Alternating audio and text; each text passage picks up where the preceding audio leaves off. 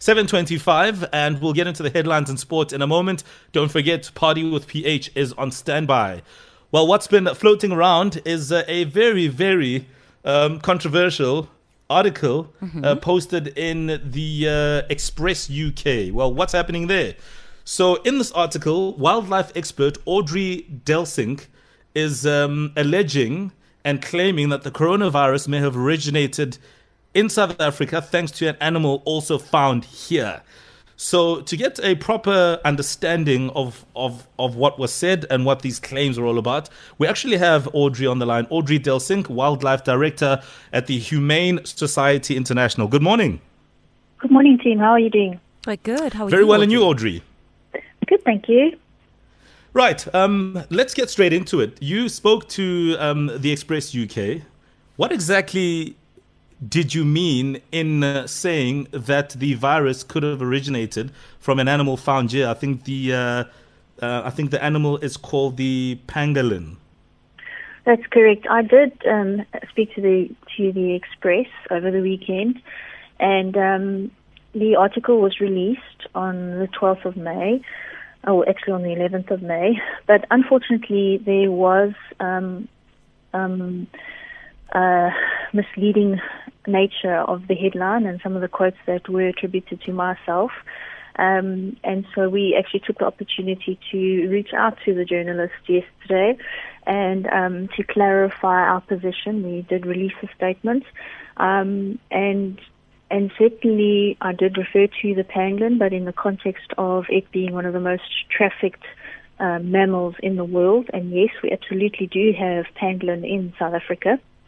And um, my statement was referring to the fact that it's not inconceivable to believe that uh, pangolin from South Africa um, could have ended up in one of these markets in Southeast Asia because that is the largest market for this um, for this creature because they are used um, for human consumption as well as for the traditional medicine market. Um, but I was in no way making any reference to the fact that the virus originated in South Africa um, or that the pangolin was the host and carried the disease from South Africa. Um, and this is certainly not my view or the view of the organization. Um, which is why we asked the Express to uh, correct the article, which they have subsequently done, but unfortunately not before the virus uh, before the article went viral and and caused um, significant backlash. Mm-hmm. I just want to jump in there. I mean, we we are told um, by the scientists out in China that they suspect the virus may have been transmitted to humans at a Wuhan market where exotic animals were slaughtered, and then of course on the other side we have the American government gunning for other theories around the virus being born in a lab. What do you believe? Well, there's no doubt that scientists have absolutely linked that the COVID pandemic has been linked to wildlife trade, and that specifically that humans were exposed to this virus at a market in Wuhan, um, uh, which is where seven, at least 75 species of wild animals, including pangolin and turtles and snakes and all sorts of creatures, were um, were housed.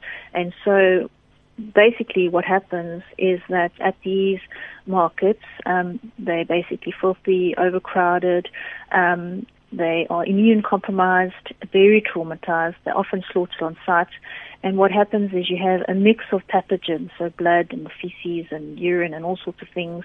Um, and these mix and this creates um, a human health hazard and is mm. a perfect um, scenario for uh, a, a pathogen to develop and for people that are handling and exposed to the meat and these products um, for for this pathogen to um, you know jump to and create this um, this pandemic and this disease in mm-hmm. these people.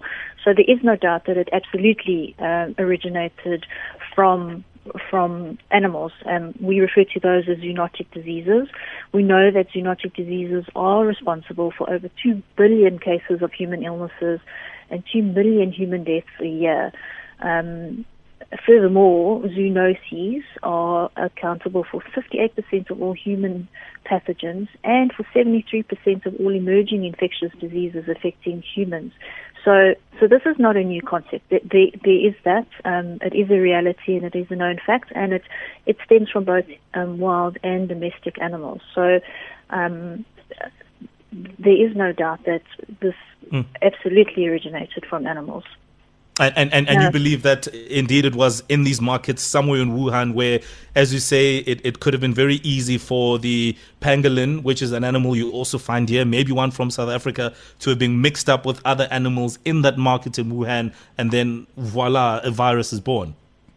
Well, I think it's what we need to make clear is that we know that um, it's actually the bat that has been classified as the reservoir host for um, mm. this particular virus, um, and it is alleged that the um, it was passed on to an intermediate host, which is thought to be a pangolin, and that, that then came from the pangolin to other species, including humans. So there's a lot of scientific research mm, mm, mm that mm. um, has been done, and they are busy investigating what those other intermediate sure. hosts are being. Sure. So it, it actually could be any mammal or bird um, that could be the intermediate host. Um, and so. Right, right.